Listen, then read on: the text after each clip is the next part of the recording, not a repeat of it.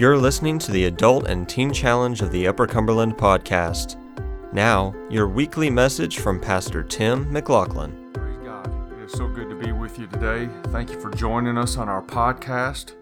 I hope everything is going well and hope that you had a great 4th of July.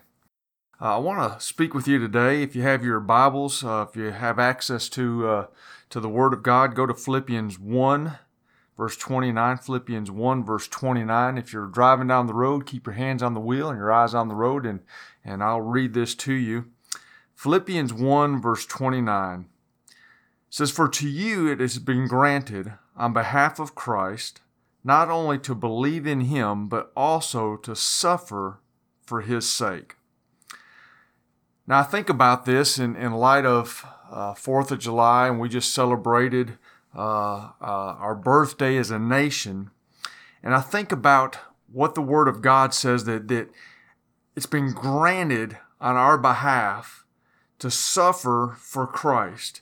But first, we must believe in Him, in His suffering, in Jesus' shed blood, the fact that He died he rose again. He ascended into heaven for the purpose of setting us free from the wages of sin and death.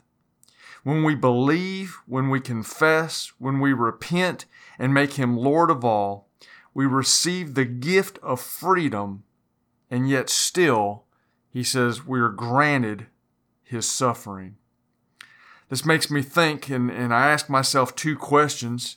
First, how does the blood of Jesus shed over 2,000 years still give freedom to us today?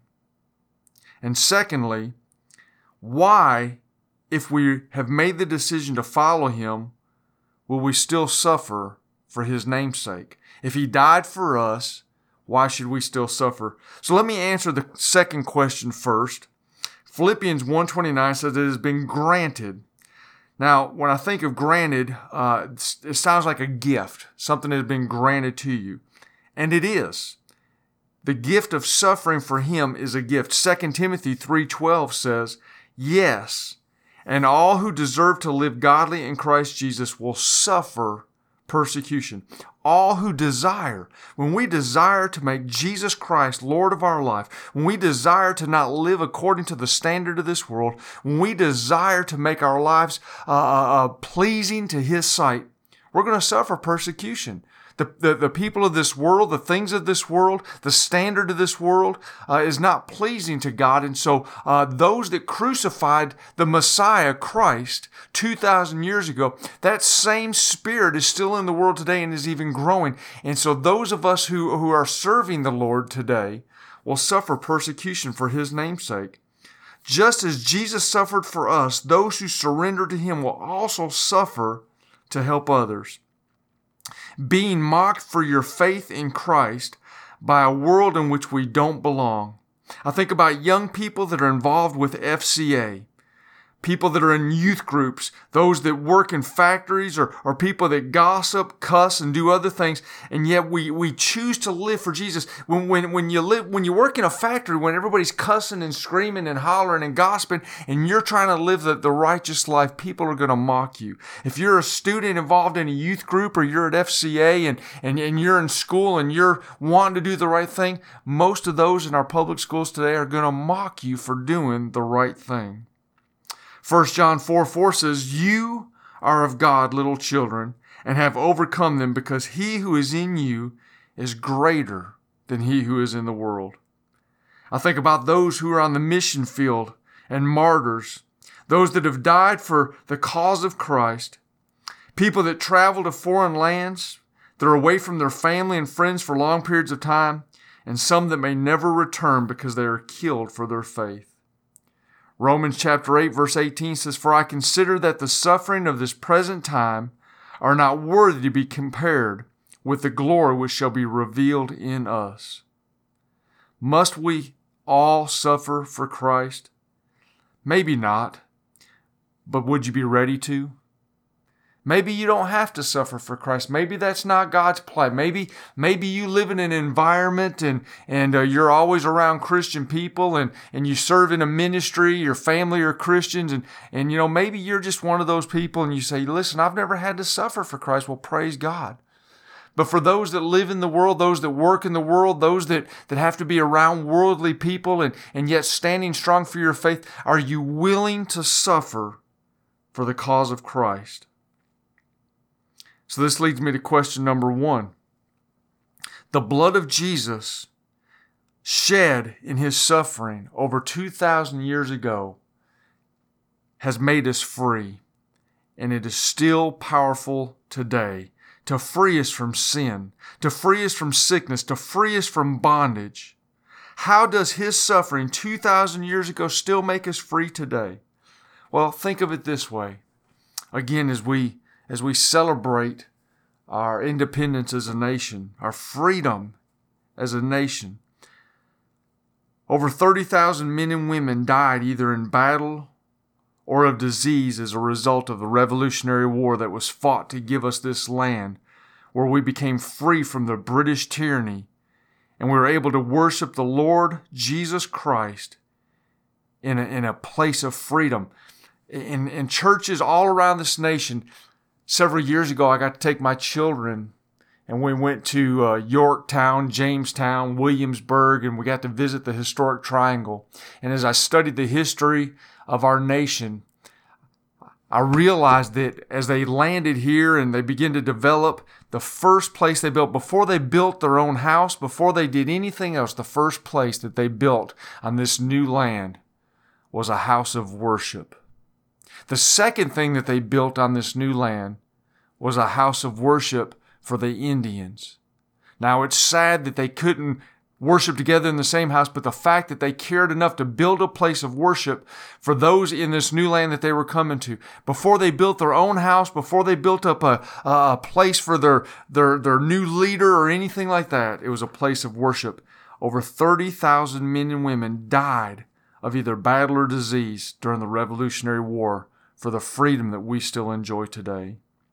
Over 620,000 people shed their blood and died in the Civil War to keep this nation together and to ultimately free those who were unjustly in slavery.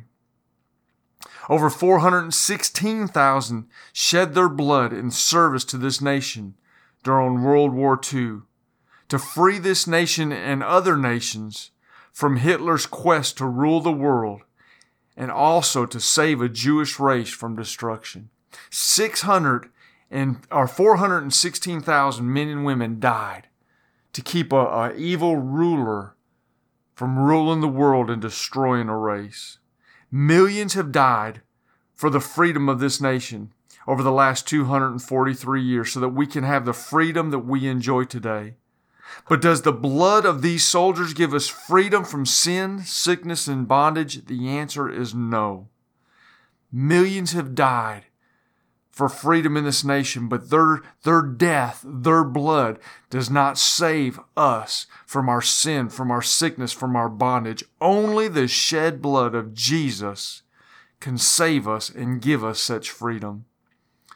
According to the Centers for Disease Control and Prevention, over 72,000 people died in the United States in 2017 due to drug overdose. That is more than the 60,000 plus that died during the Korean War. According to the American Foundation of Suicide Prevention, over 47,000 people died from suicide in 2017. That is more than the 23,000 plus that have died in the war in Afghanistan.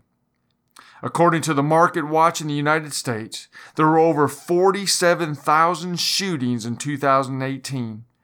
This is in comparison to the 58,000 plus that died during the Vietnam conflict.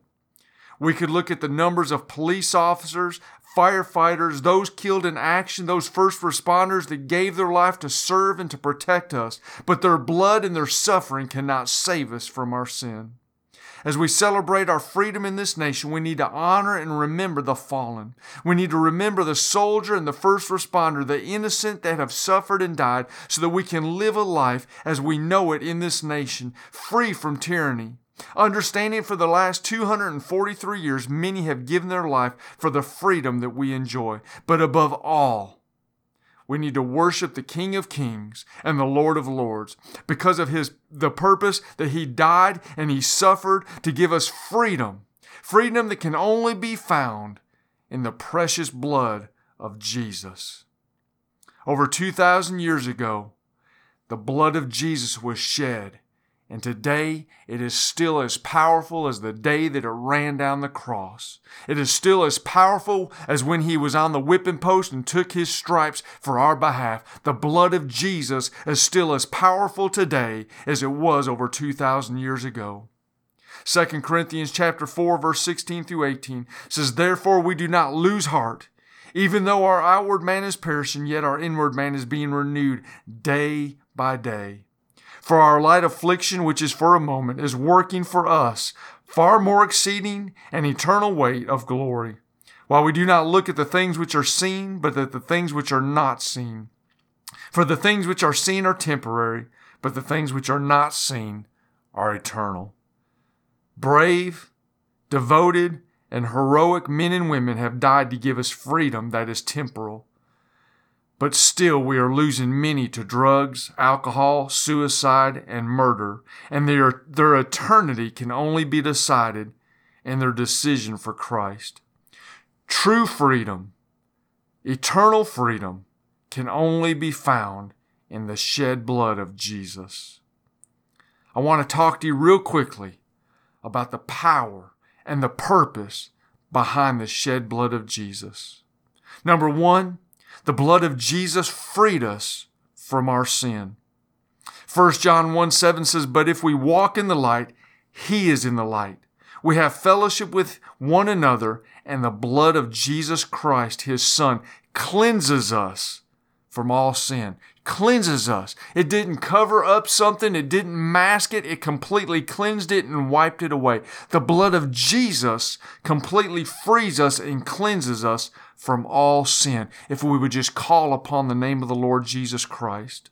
Romans 8 1 says, There is therefore no condemnation to those who are in Christ, who do not walk according to the flesh, but according to the Spirit. When, when we confess Jesus Christ as Lord, when we receive the blood of Jesus that cleanses us from all sin, we are no longer under condemnation because we no longer walk in the flesh, but we walk in the Spirit. The blood of Jesus frees us from our sin. Number two, the blood of Jesus frees us from our sickness. 1 Peter 2 4 says, 1 Peter 2 24 rather says, who himself bore our sins in his own body on the tree, that we having died to sins might live for righteousness, by whose stripes you were healed. We were already healed over 2,000 years ago when Jesus was tied to the whipping post. We received our healing on that day. Today we just must claim it and believe that it's so. Acts chapter 4, verse 29 and 30. Acts chapter 4, verse 29 and 30 says, Now, Lord, look on their threats and grant to your servant that with all boldness they may speak your word by stretching out your hand to heal, and that signs and wonders would be done through the name of your holy servant, Jesus. Signs and wonders were done when the church was started through the apostles, and those signs and wonders are still at work today through the blood of Jesus and his power. Number three, the purpose for the shed blood of Jesus is that it frees us from our bondage. Galatians 5 1 says, Stand fast, therefore, in the liberty by which Christ has made us free, and do not be entangled again with a yoke of bondage. We have been given the opportunity and the liberty to be made free from the bondage that holds us through the shed blood of Jesus. And we can only be entangled again to that bondage if we turn our backs on Jesus Christ and turn away from Him. As the executive director of Adult and Teen Challenge of Upper Cumberland, it grieves my heart to see some of those that have graduated from this awesome uh, discipleship program called Teen Challenge that has been around for over 60 years, and to see some of those that unfortunately will turn back to the bondage of, of drugs and alcohol. And the reality is this when they graduate the program, they're no longer drug addicts or alcoholics. But what happens is they get back out in the world and they turn their back on Christ Jesus. I've heard people say that is harsh. I've heard people say, You don't understand. Listen, I spent 20 years struggling with addiction.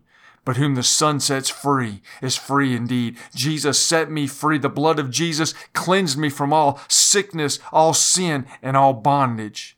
We need to stay true to His Word and continue to follow Him. Colossians 2, chapter thir- uh, Colossians chapter 2, verses 13 and 14 says, And you being dead in your trespasses and uncircumcised in your flesh, has been made alive together with Him, having forgiven all your trespasses, having wiped out the handwriting of requirements that was against us, which was contrary to us and he has taken it out of the way, having nailed it to the cross. Jesus took our trespasses. He took all of our bondage. He has forgiven us of our trespasses, and he has nailed it to the cross.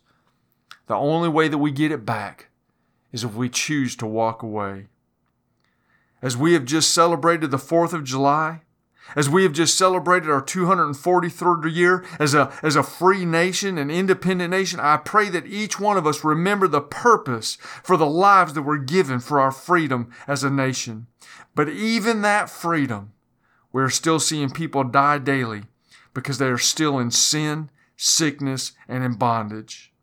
We need to acknowledge, we need to proclaim the purpose of the shed blood of Jesus that, that we can receive true freedom. Those that are in sin, those that we work with that do not know Jesus Christ, those that are in sickness, that are dying and they don't have faith, those that are in bondage to drugs, alcohol, and other life controlling issues that don't know how to find freedom, we know the answer, and His name is Jesus. I challenge you this morning preach the purpose of the shed blood of Jesus. That is true freedom.